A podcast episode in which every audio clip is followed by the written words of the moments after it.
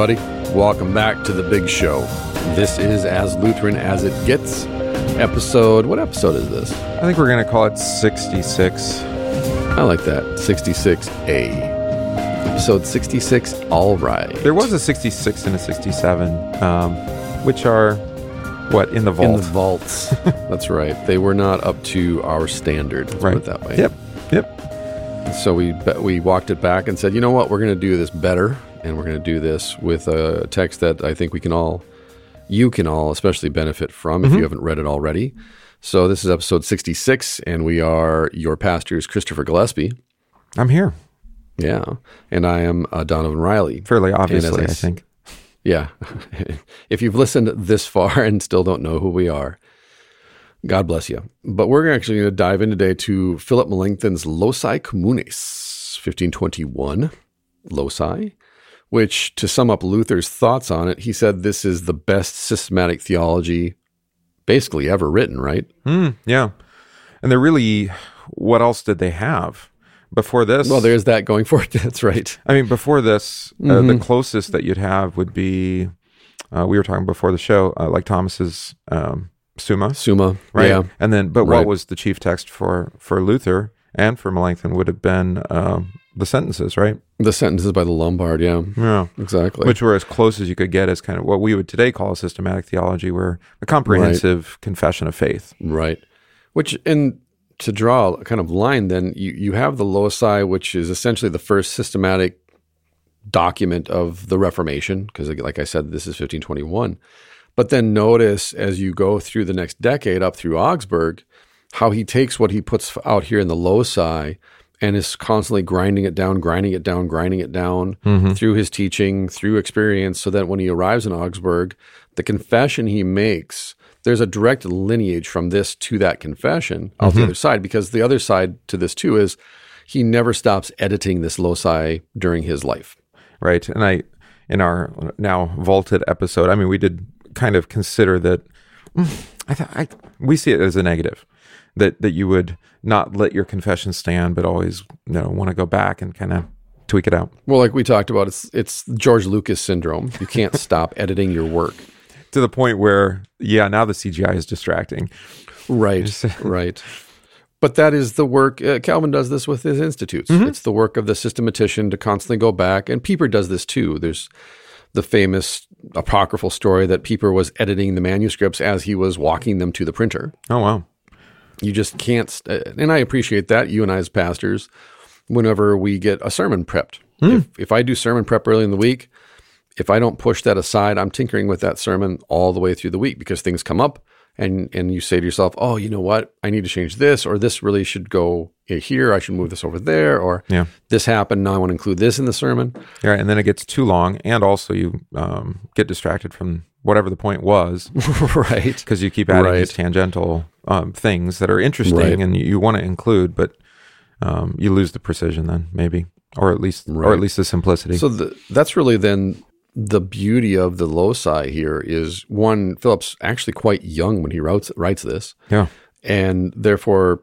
this just goes to his intellectual power and his intellectual gifts that he's able to he's write this he's only like 22 himself, right? At this yeah, point, yeah Yeah. pretty much so there's that and to be able to write a systematic theology in essentially we would say brief this is a brief form Mhm. uh, compared to other systematic theologies throughout the years and so there is that too in the sense that of of systematic theologies or loci this one in my opinion is the, it's it's very easy to pick up and read yeah.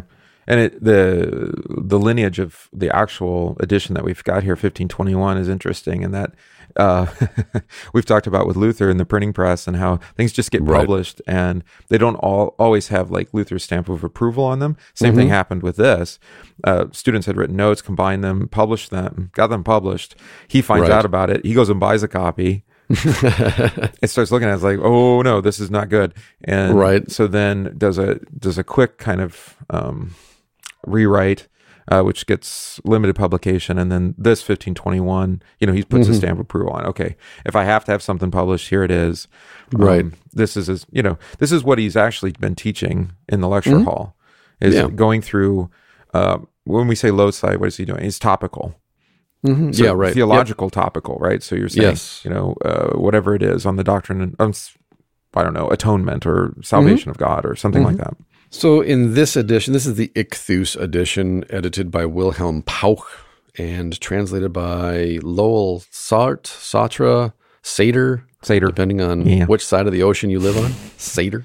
nice French name. We're going to dive into the power of the law and the power of the gospel. This might turn into two or three episodes just so we can give this room to breathe. Mm-hmm. But we will be starting on page 77 of the Ichthus edition. And this then is the power of the law. Philip writes We have said that the gospel is not the law, but the promise of grace. Now it is our task to teach what the power of the law is, as well as that of the gospel. For from this consideration, we shall be able to recognize, to some extent, the difference between law and gospel. In the first place, Scripture differs from human reason in its view of the power of the law. Scripture calls law, quote, the power of anger, unquote, the power of sin, the scepter of the avenger, hmm. lightning, and thunder. Human reason calls it a corrector of crimes and an instructor in living.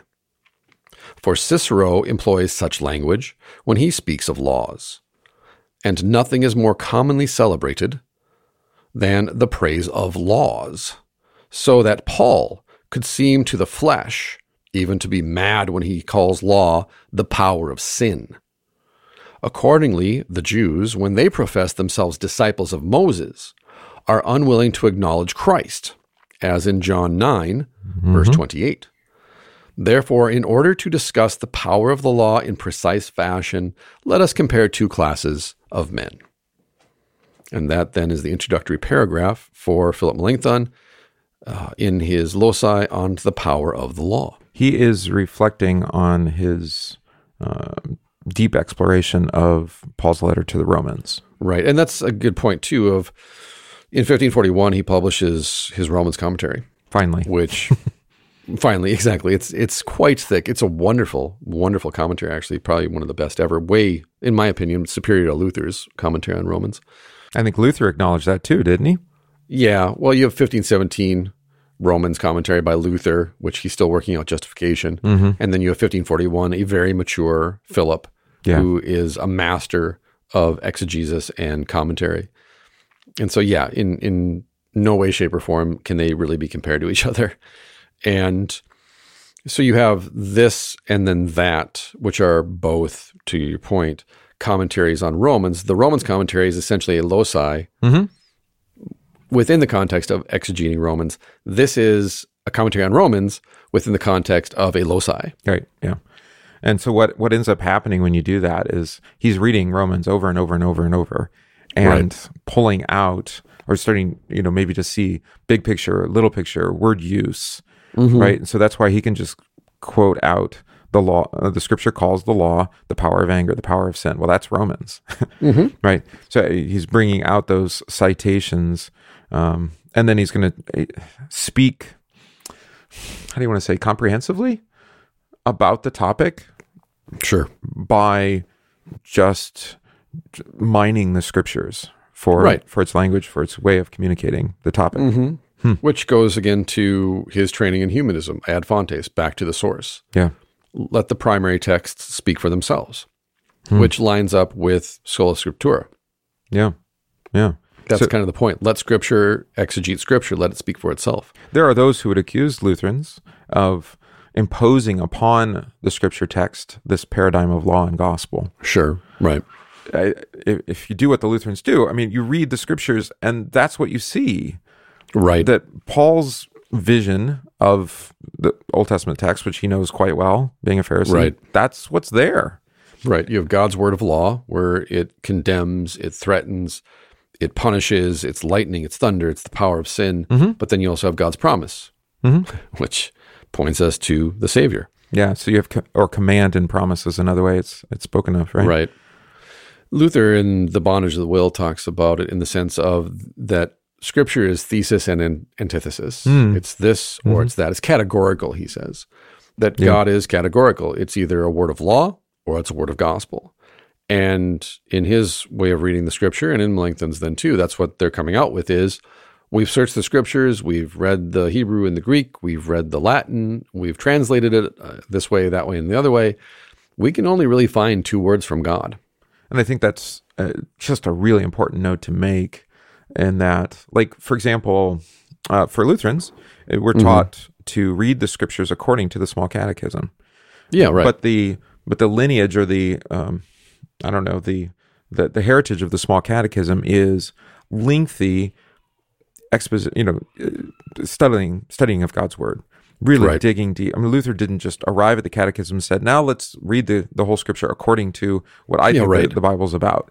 hmm No, this is his distillation over time through preaching and teaching of what the scripture teaches. Well, that's the wonderful thing about the Albrecht Peters commentary because Peters is essentially laying out in an exhaustive series of books.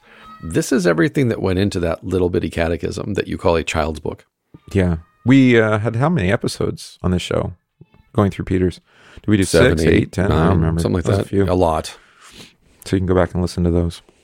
And we could have did you can dedicate devote an entire podcast just to those Peters commentaries. I think so. Yeah. They're solid scholarship. There's so much there. Yeah. So what Melanchthon draws out here then is there is the way that scripture differs from the way that we think about the power of the law. And this is an important thing too to note. The law is a power. It is a force Mhm. because it's God's word. It's not a thing. It's not an abstraction. It, it is a word that has actual power. Hmm. And thus scripture calls the law the power of anger, the power of sin, um, the scepter of the avenger. But human, the way that we think of the law, we always think of it as something that corrects us or instructs us in how to live a better life. Mhm. So he draws out this dichotomy at the very beginning then that for Cicero, for example, a pagan philosopher, how does he understand the power of the law? It is the thing that corrects crime and instructs us in how to live a good life. Mm-hmm. So, thus, the Jews also, when they oppose Jesus, as recorded in John chapter 9, the Jews who claim to be disciples of Moses think that the purpose of the law, the power of the law, is to enable them to live a good life and to correct vice, crime, however you want to say it. And I don't think at this point Melanchthon would articulate, you know, first, second, third use of law. He's not there yet, no. I mean, he's got he's got first and third there with with corrector of crimes and instructor of living, right? Right, And but he's not made the translation yet. Mm-hmm.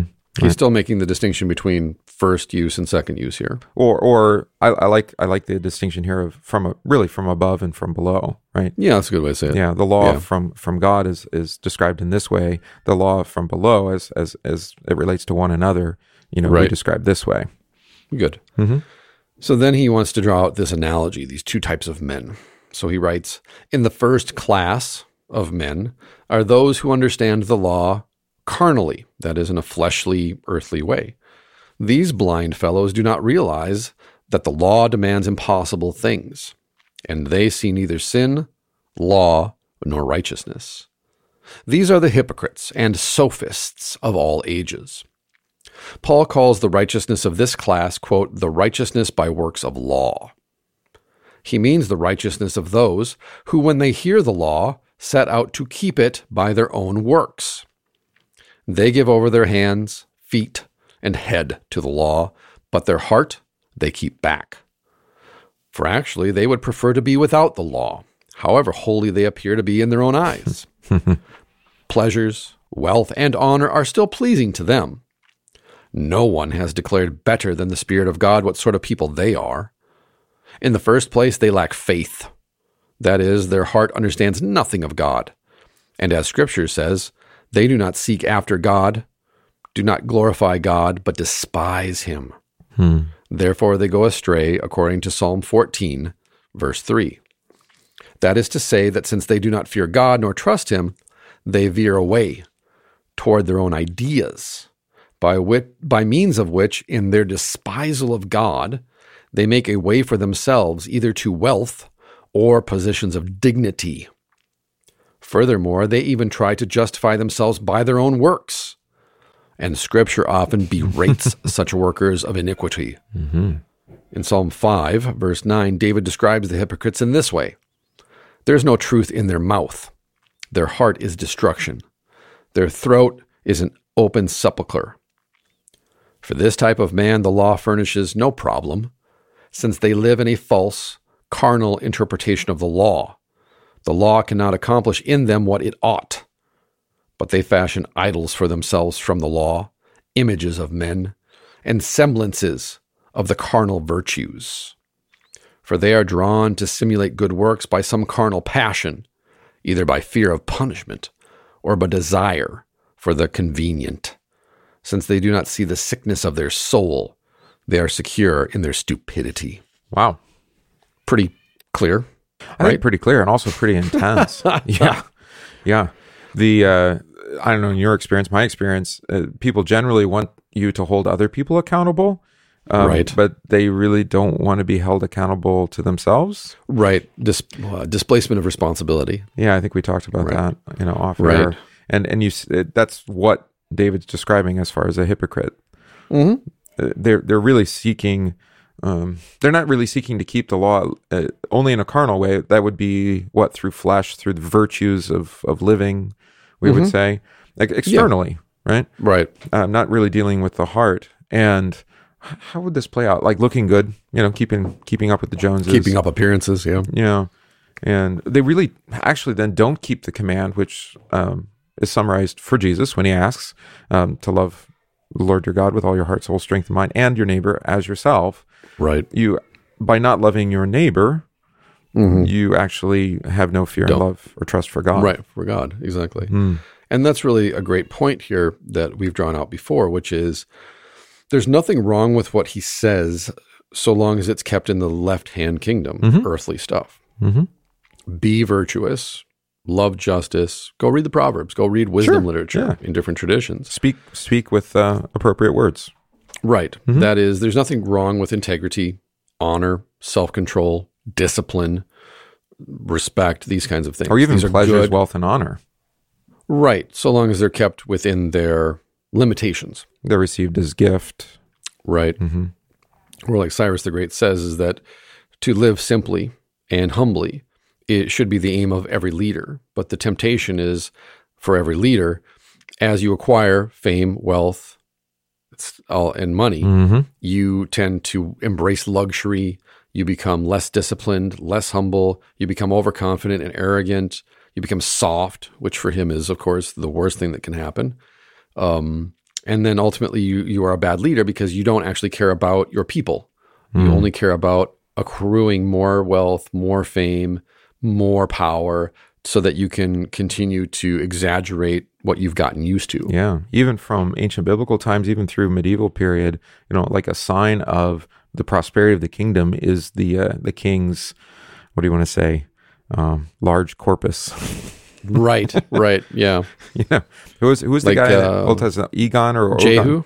or Jehud? Yeah, When, yeah, when Jehu goes and, and, and guts Egon. Yeah. it's like really your stomach can swallow your sword. That's how big it is. right. That's Right. impressive.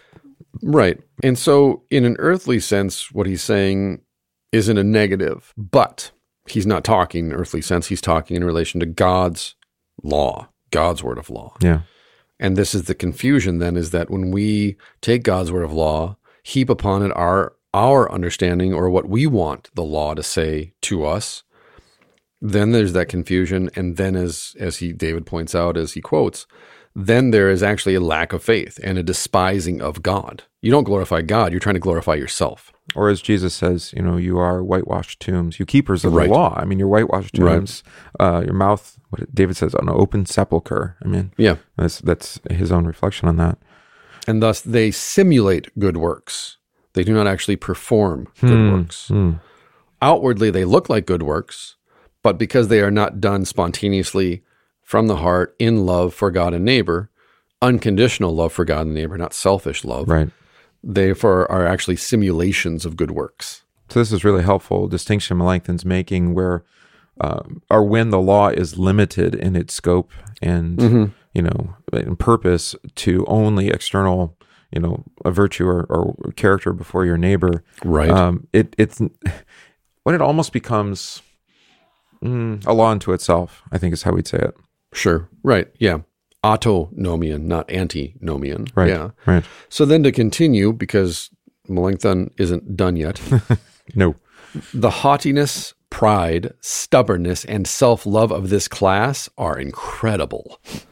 They come so far from satisfying the law that none are farther. That is, none are farther from the law than these folks who live this way. Mm-hmm. Of this class is that Pharisee in Luke 18, verse 11, who says, I am not like other men.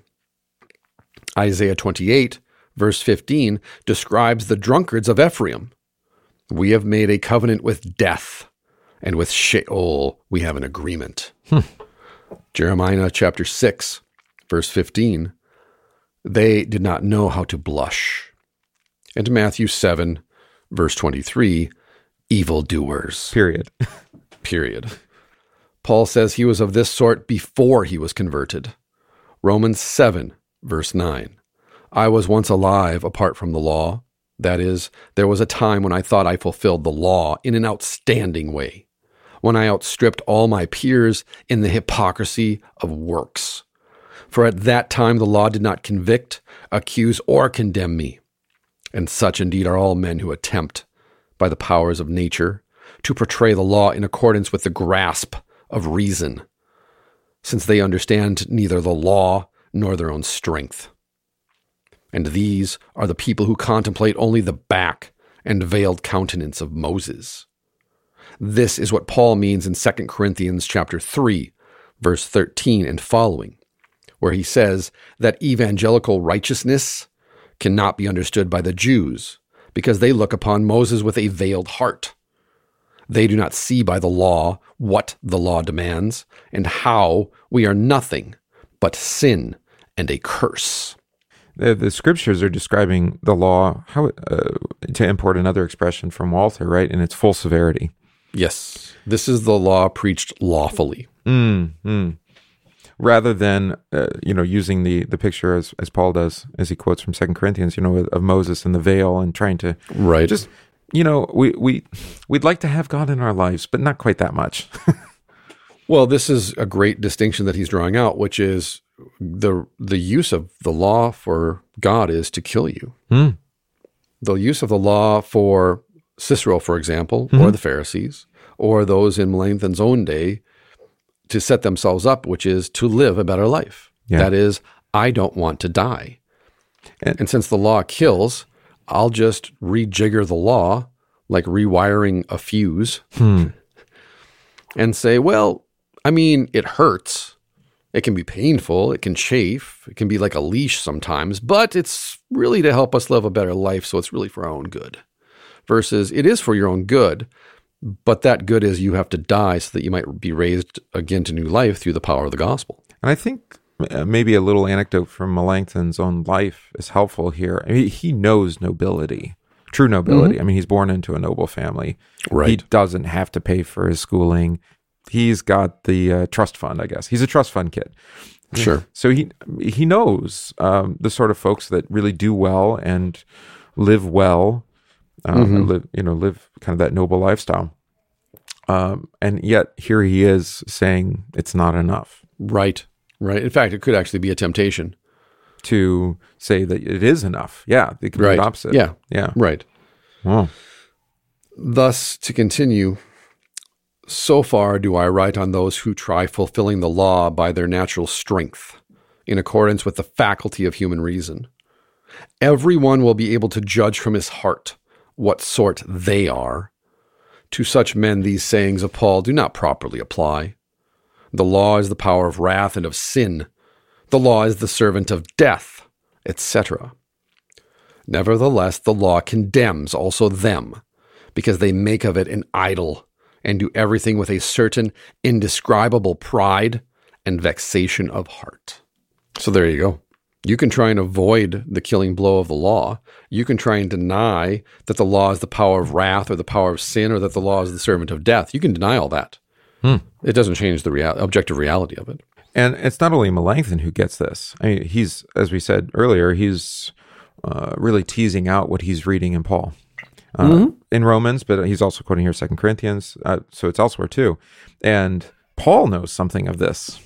Paul being Of a course. Pharisee of Pharisees, Right. right? and uh, certainly of the the highest class of Jewish citizenry, and, and certainly the most virtuous and upright as far as you know external observance. As he himself brags. Y- yeah, but then later on, um, he says, you know, I don't know of any accusation against me. Right. And I, Right. I thought that's one of those funny statements from Paul. It's like, I think probably people did have a few accusations, right? Uh, Right. And what he means is that his sin is not being held against him because of the righteousness of Christ that's been Right. imputed to him, right? Right. Yeah. And this is the point that Melanchthon makes then to sum up this analogy of the one man is first, they don't actually understand their own strength or lack thereof. Mm-hmm. Two, they lie to themselves and simulate good works because they think by the law they might live Mm-hmm. To God and to neighbor, to themselves. That everyone around them is able to judge the truth about them by their own actions and words, hmm. even though they think they're fooling everyone, including themselves. But their hypocrisy is still evident. Right. Right. Because you cannot, as he says, the law is an impossible demand. The law commands the impossible. But, but, Pastor Riley, don't judge me. Right. Right. Exactly. Only God can judge me. And he has Right. at the law where the law and the prophets were hung on Christ. But even you can see it. Uh, how how would it play out? Oh well, Right. Um, you don't bother like I don't know coming to church, hearing God's word, receiving especially receiving the sacrament. It's Right. Pretty. It doesn't necessarily mean Right. that you don't believe. Um, it, it does beg the question, doesn't it? I say, Mm-hmm. where do you put your hope and trust in? You know. Right. Well, to that, uh, to the way in which he sums up Paul's own words here, Philip writes, right? At that time, the law did not convict, accuse, or condemn me. Hmm. This is the problem. Hmm. Is that if you treat the law as a power, as Melanchthon says, that the law as that word of God, that power of God, that does not convict, accuse, and condemn me, what do you fill that with then? But rather this simulation of good works, which are born out of, as he says, what haughty pride and stubbornness and self love. I think another aspect of this, it's it's in the background, is this is law that is preached. Right. It's not law that is natural to us, like Cicero, right? Right. Uh, right. The the law that's natural to us, according you know to to human reason, or however he said it back there. How do you say it? Uh, dun, dun, dun. According to oh yeah, human reason. That's what he says. Yeah. The corrector Yeah. of crimes, instructor of living. That Yes. that yes, we can know clearly without any kind of revelation from God. right. But the law that convicts and accuses to death Right. is proclaimed.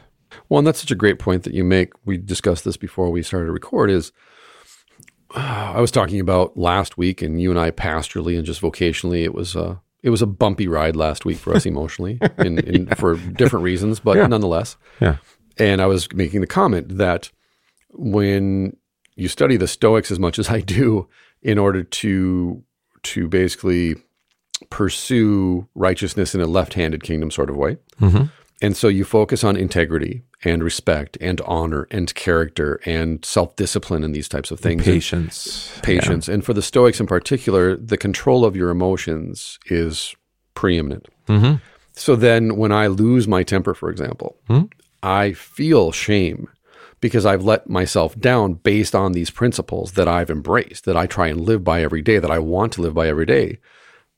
My point being then is if it's that difficult for me to control my emotions in just a left handed sort of way, in the way of human reason, justice, living a better life, think about how much greater then Mhm. God's law is Yeah. in its demand that I live lawfully. I can't live up to the integrity, self discipline, and character imposed upon me by Marcus Aurelius and um, Xenophon, Hmm. for example. How then am I possibly going to be able to live up to God's law? Yeah. Yeah. Which, as he points out again, what does it do? It convicts, accuses, and condemns me. That's interesting. Uh, uh, you know, in the kind of self improvement craze, and even the in the best possible sense, as you're talking about with Mm-hmm. Stoicism, um, that even that accuses and Mm-hmm. condemns, even that really kind of I don't want to say minimized kind of law, Right. Right, or minimal law, uh, Right. that even that brings shame and and guilt, and that's not even Right. showing you the full severity of things. No, no. And that's the point. I mean, this is the social media as a as a what do you want to call it? A phenomena that Hopefully, just a bump in the road, but I'm not so Yes. sure about that. right. But eh, you know, my friends on Instagram, I'm I'm now friends with uh, a former Olympic um, skater. She won the gold medal with her partner in 1984. I'm friends with a former Olympic lifter and a former uh, WWF wrestler. Actually, I'm friends with too. And you you encounter these Quote people. unquote friends.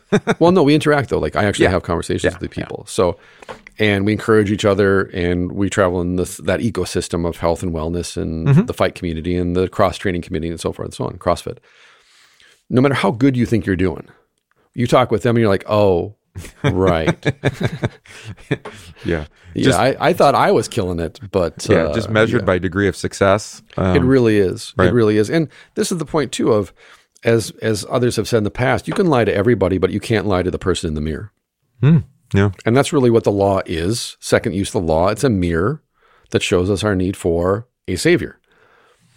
But to a lesser degree, in the first use, there's still a mirror that is held up to us in relation to others that says, as good as you think you are, or as virtuous as you think you are, or as just as you are, there's always someone who's more than, which Yeah. is why you read books bu- about Cyrus or Alexander the Great or Jocko or whoever it might be, people that you look up to and go, I aspire to reach that level of whatever it might be.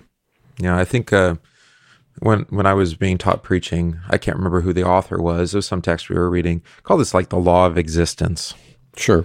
You know, just uh, the nature of this of this world and its temptations, and Right. it, it's it's a weaker law than again God's uh, direct word of accusation of of transgression against Him. Right. Because ultimately, my friends are going to say, hey, you know what? You're doing the best you can. Don't kill yourself. Oh, they kind of soft pedal it. Yeah, Well, and just in the sense of there's there's not this ultimate stamp of no, you'll live lawfully or you'll die. mm, right. That's it. That that like Paul says in Romans seven, that which was intended for my good, sin used to kill me. When I'm training and simulating murder on my partner, my partner taps and I stop. Yeah, When God's po- when the power of God's law grabs a hold of you and you tap, it doesn't stop. yeah. So the wages of s- of of this uh, social sin against your neighbor is status, maybe. Yeah, Lower exactly. status. Yeah. Yeah. Actually, it gains you respect. You actually regarded more highly amongst those people who say, I don't expect you to be an Olympic level weightlifter, but I see that your Mm. pursuit of this this wellness, this strength, whatever it might be, I admire that about you. That's merit. I'm going to credit that to your account. I want to get to know you socially on social media, but I also want to get to know you personally now because I see these other things that show up on your media profile. I want to know you as a person now. Yeah, and some of these some of these new laws that we see spin out in social media, uh, which we were talking about before we went on, um, they are who they're even different yet. Ugh, Try to think how to express express express this. Oh, what do we call it? Like virtue signaling, right? Yeah, it's virtue signaling. Yeah, new. It's a new kind of law, and you're looking for affirmation and enoughness, or however you want to describe it. Yeah, enoughness. That's right. Yeah. and uh, eh, but again, it's a law unto itself, as I said Right. earlier. It and it doesn't actually. I mean, what's the worst thing that could happen? Well, actually, some people find themselves in a position of hopelessness and despair to the point of even suicidal Right. um, thoughts over because because they just don't look right. right. They don't. Yeah, their identity. Where is their identity located? It's a. It's a. A law of diminishing returns. Yeah, Maybe or that's you- the way to say it. That the the social law that justice is a law of diminishing returns.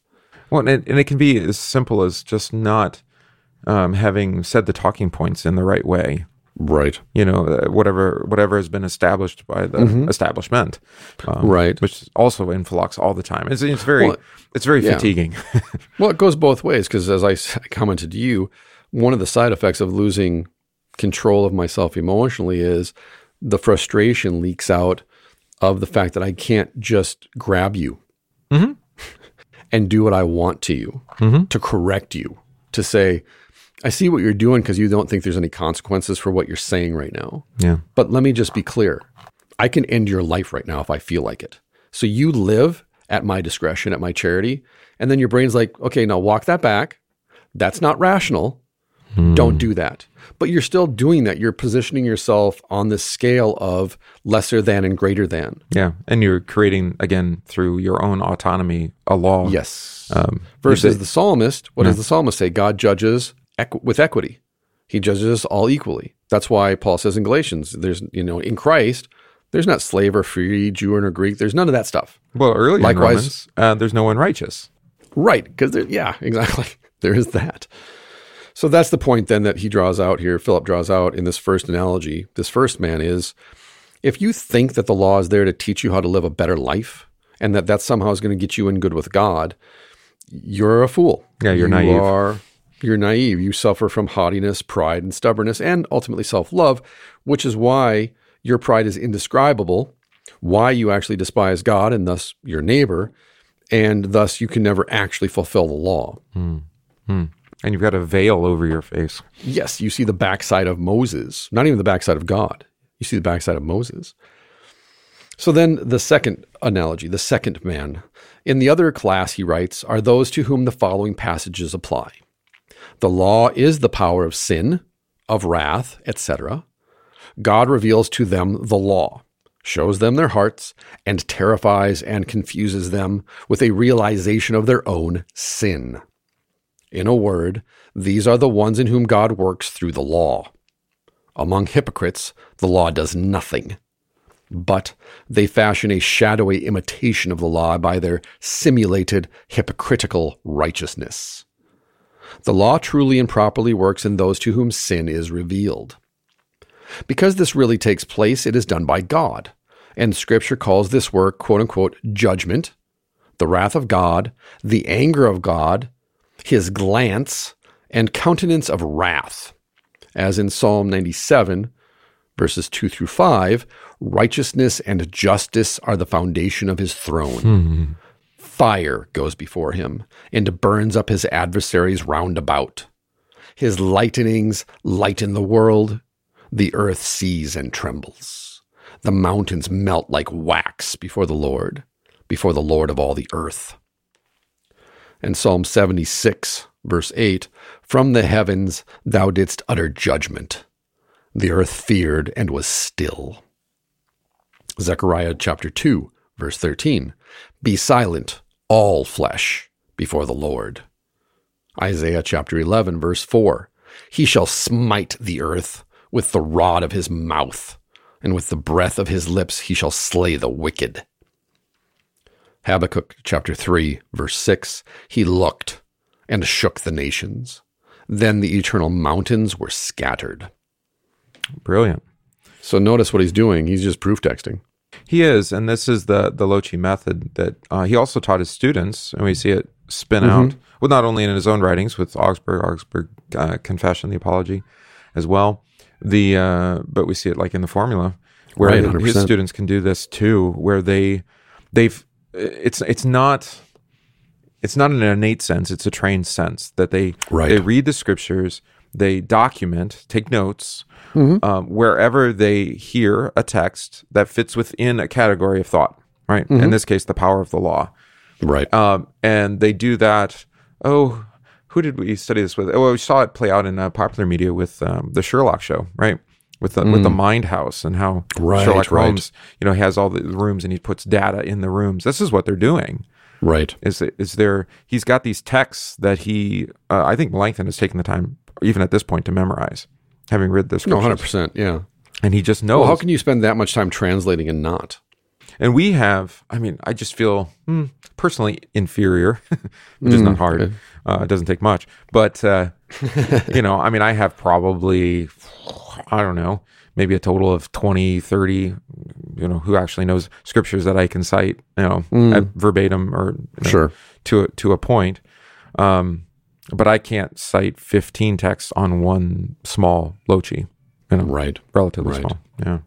So brilliant. No, I agree. I- When you translate, it gives you traction Mm, in yeah. the language and it sticks. For me, anyways, that's really, it, it sticks more to me mentally than if I just read it and try and memorize it. Yeah, and he's doing that with Luther um, as they're already at this point starting to work on the scriptures, right? Yeah, right. There have been they had been working on the scripture and translating both Hebrew uh, and I was going to say translation in itself is almost like a mnemonic device Mm, because yeah. you're wrestling with the original languages and asking what's the best translation of this. So now you're going into the language of it. You're going into your lexicon. You're parsing that out and going, okay, in the context of this clause or this sentence, this verb functions this way, but I remember back here it functioned that way. So is he using this verb in different ways or am I just mistranslating this and not getting the intent here? And I've been wondering about this with pedagogy, especially with children, um, because the things that I remember today, the scriptures, the the texts, the stories, whatever that I can recall, um, are the ones that I've preached on m- multiple times, Sure. primarily, or or have Right. sung or have you know utilized, I should say, Mm-hmm. in some way where I had to really meditate upon them, examine them, you know, uh, consider them carefully, uh, and and that's what then they stick. And Mm-hmm. Right. So now, how do we do that? You know, uh, how would I encourage uh, anyone actually to study God's Yeah, word right. in such a way? And I'm, I'm not sure that I actually thought that through too much yet, but trying to figure it out because he's done it, and you know whether it's translating or teaching, uh, Mm-hmm. it it's inculcated into him. I guess is it right. It's his language. Yeah, yeah, and it's beautiful. It's wonderful. So to continue then, Mm-hmm. and to our point, Philip continues, but why pile up many passages of Scripture? Since the law is obviously one part of Scripture, and the work of the law is to kill and to damn, Obviously, to reveal. Well, for him. yeah, And for the Lutherans, yes, yes, it was. The law is obviously one part of the Scripture, and the work of the law is to kill and to damn, to reveal the root of our sin, and to perplex us. It mortifies not only avarice and desire, but the root of all evils our love of self, the judgment of reason, and whatever good our nature seems to possess. It's interesting he uses that word there, root, which is radix, which we get the mm-hmm. word radical from. Mm-hmm. yeah, which was a that's definitely a humanist um, term. Oh, 100%. Yeah, right, exactly. Very much getting to the roots. That's what we talk about getting um, back to the fount and the root. They use that Mm-hmm. Yeah. word that way. So from this, it will be apparent how the moral virtues stink and how the righteousness of the saints is nothing but dirty, bloody rags. Paul. All right. Therefore, quoting Isaiah, therefore it was fitting that even Moses exclaimed in Exodus chapter 34, verse 7, that before God, not even the innocent is innocent. Nahum chapter 1, verse 3, he will by no means clear the guilty. David says in Psalm 143, verse 2, enter not into judgment with thy servant. Psalm 6, verse 1, O Lord, do not rebuke me in your anger. In Isaiah chapter 38, verse 13, Hezekiah says, Like a lion, he breaks all my bones. Ouch. John says, with his characteristic succinctness, the law was given through Moses, grace and truth came through Jesus Christ. John chapter 1, verse 17. Truth is opposed to hypocrisy, and grace to the anger of God. Through Jesus Christ, grace, that is, the mercy and favor of God, and true righteousness are born in our hearts. Therefore, it follows that the law is the author of hypocrisy only when it forces those who are unwilling and raging against God. It produces wrath when it condemns us as guilty sinners. Wow. Could he be any clearer? Uh, not in this paragraph. Uh, This is fantastic. I, I love the the thing that he teased out, and I think uh, it's something I don't know if we've talked about it before. Actually, uh, he says that the law, uh, two paragraphs ago, says it confuses them with the realization of their sin, and then here he says that it perplexes us. Um, that it, we think we've got it all together. Right. We we think we understand, and then we hear, and we're like, "Oh, I really didn't get it." Or Right. not even that. It's not even a realization. It's like, "Oh, wh- where where can I go? What can I do? Right. How who's going to save me from this body of death?" You know, different ways the Bible talks about it. Well, again, we were talking about this before we hit record because I'm rereading the biography of Cyrus the Great by Xenophon, and, and in the opening chapters, Xenophon or uh, Cyrus's dad points out, you can plan all you want, but men don't know. Like by nature, men don't know where they're going. they don't even know who they are. Right, exactly. That's kind of his point. Is like you think you know who you are, but you don't. It it is revealed to you.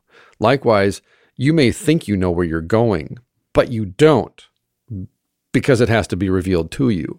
So you can set a course, in this case for Babylon and Cyrus's um, example, but that doesn't mean that you know how you're going to get there exactly and what's going to happen when you get there and how the final battle is going to take place and so forth and so on. Mm-hmm. You can plot and plan and hope, but you really have no idea where you're going.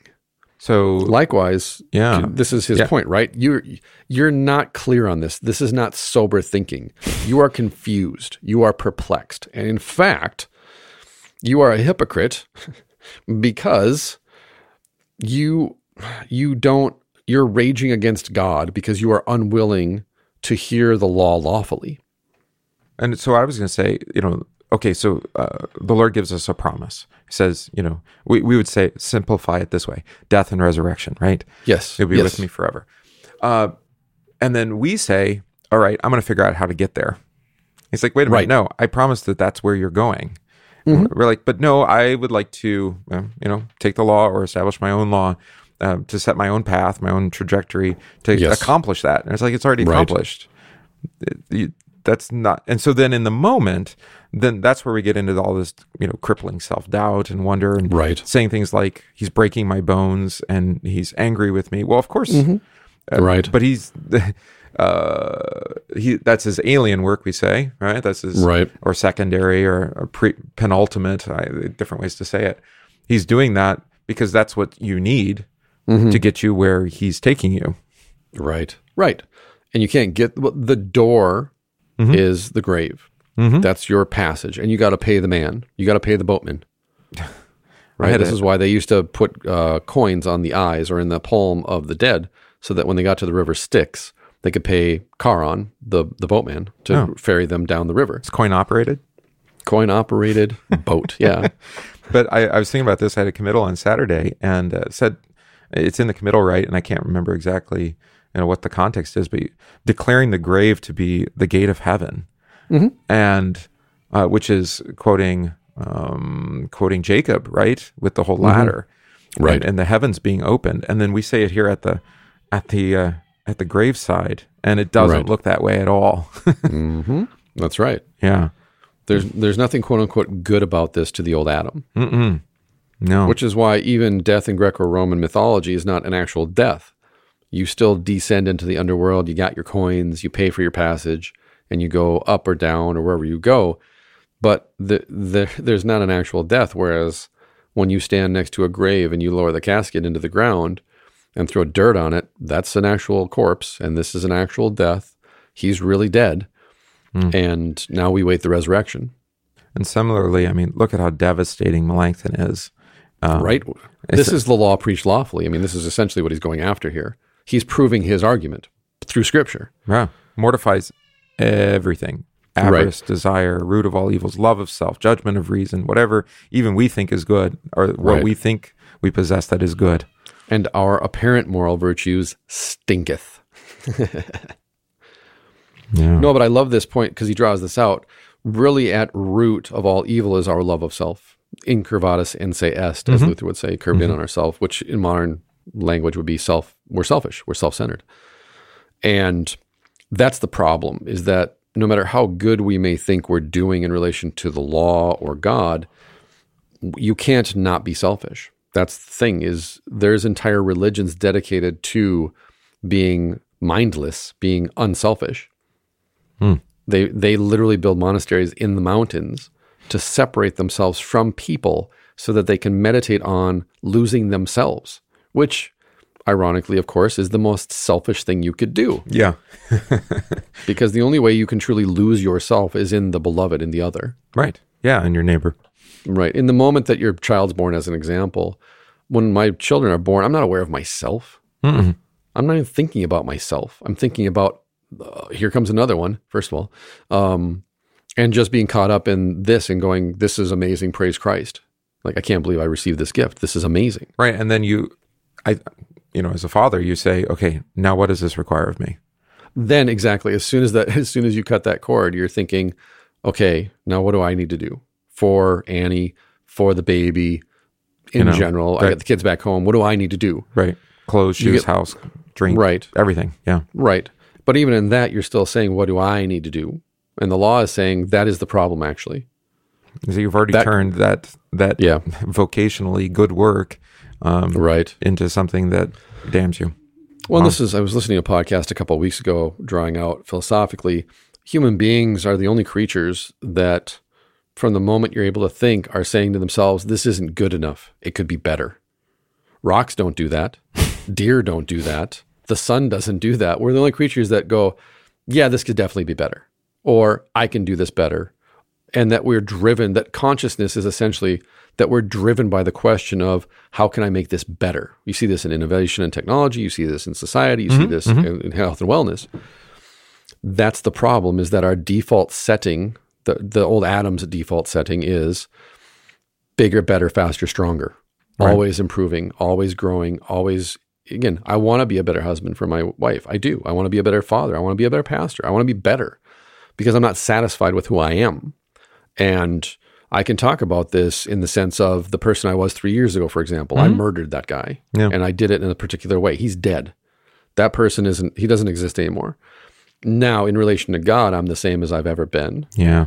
I'm either in Christ, as you noted earlier, Paul's saying, yeah, I don't, I don't see there's, there's any reason that I don't, I don't feel guilty. I'm not convicted of anything. I don't, what, what are you talking about? but in, but in relation to the law, the law is like, uh, I got that. Hold my beer. Mm. Mm. right?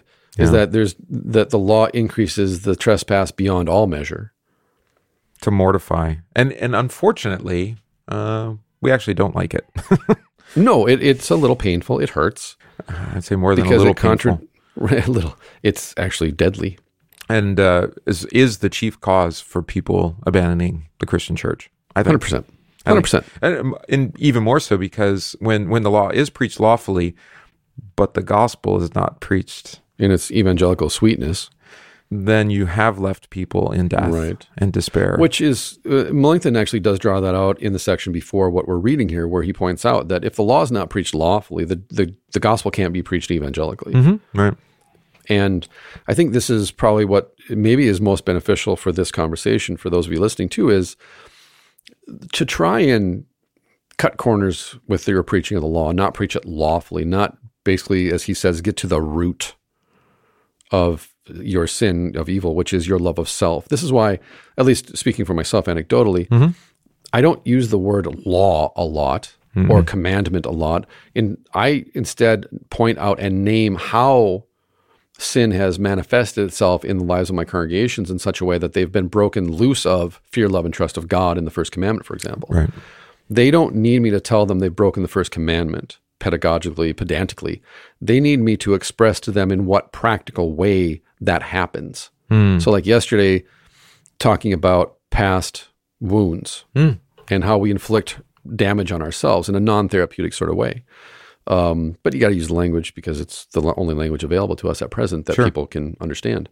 So you draw out what what does it mean that you have these past wounds? Well, it means that time does not heal all wounds, and your wounds are not these little seeds that are waiting to grow into these beautiful flowers, but rather past wounds never heal, and you don't possess the strength to reach in and pull out the pain.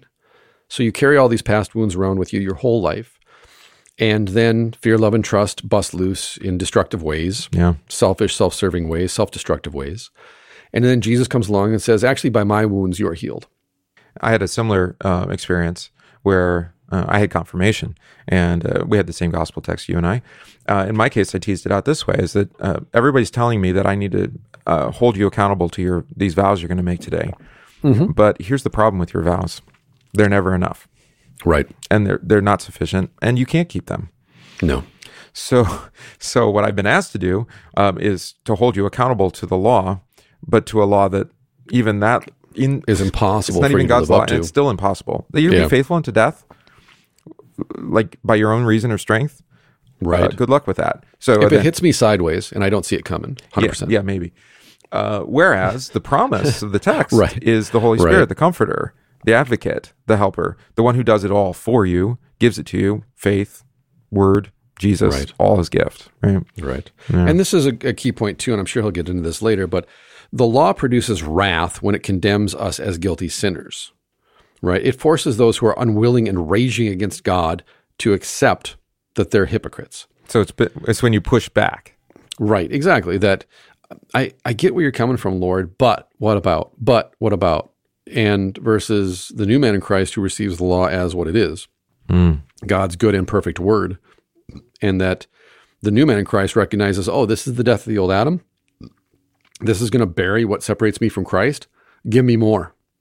Give me more. So you Condemn- receive it in both ways, both as gift and as wrath. Yeah, hundred percent.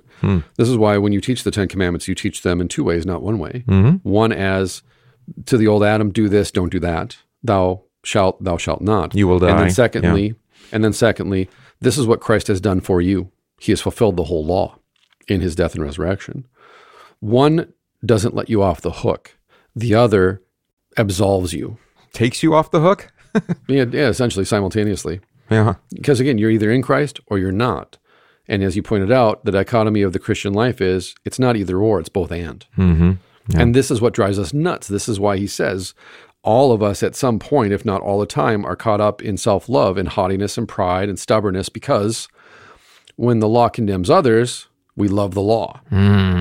When the law condemns us, Yeah. not so much fun. And then the the the last part here, which is really really good too, um, quoting John in his characteristic succinctness. Yes. we would call this uh, black and white. You know, um, it's a, it's either or. It's, it's Yes. not or both and we might say It's The law- categorical. yeah, it's categorical. The law was given through Moses. Grace and truth came through Jesus Christ. Right. Let's not mix these two up. Okay. Right, and that's that was the later antinomian disputations, mm-hmm. disputes between Melanchthon and Agricola in particular. Was Agricola thought, well, we don't need to preach the law because we're Christians, but then he would preach the gospel in such a way that he'd say, well, don't you feel sad and sorry that Jesus had to die for your sins, and don't you think you should do something to show him how thankful and grateful you are that he died for your sins? and Philip comes could, along and goes, you, yeah. you you do realize you're preaching the law and saying it's gospel. Hmm. And Agricola saying, no, no, no, no, no. I'm not preaching the law. I'm preaching the gospel. The gospel leads to repentance. And it's like, no, you're you're confusing the two. The law came through Moses, grace and truth through Jesus. Don't get your peanut butter and your chocolate mixed up here. Yeah. You have to preach both, but you have to preach them in their fullness. We've talked to, uh, probably in a negative way often um, about complex and convoluted theologies. Um, you know, and that's where sometimes uh, what we would call systematic theology. I, it's not the goal and intent, but it, but it can be challenging, right? Because it gets it can get pretty complicated as you start to break things down into really fine categories. Uh, but these categories here, law and gospel, um, Yeah. I think we both agree are essential. I, without this clear confession of this is how God speaks in these two words, Right. Right. uh, things get get wonky, and gospel gets Right. confused for law and law for gospel, Right. and you lose you lose salvation, you lose Jesus Christ. What right. he's done. So that brings us actually to a perfect 60 minutes with the podcast. So we'll stop here, and then next week we'll come back and read more on the power of the law from Philip Melanchthon's Loci, because this is just fantastic stuff. It's very and it's very clear. Very clear, and as you said, not convoluted. He's not even long-winded. He's very succinct, actually, and his his texts that he cites are spot on to uh, further his point. Yeah. And I, I hope from just this one hour you can appreciate then why Luther said Philip's loci is the best systematic period.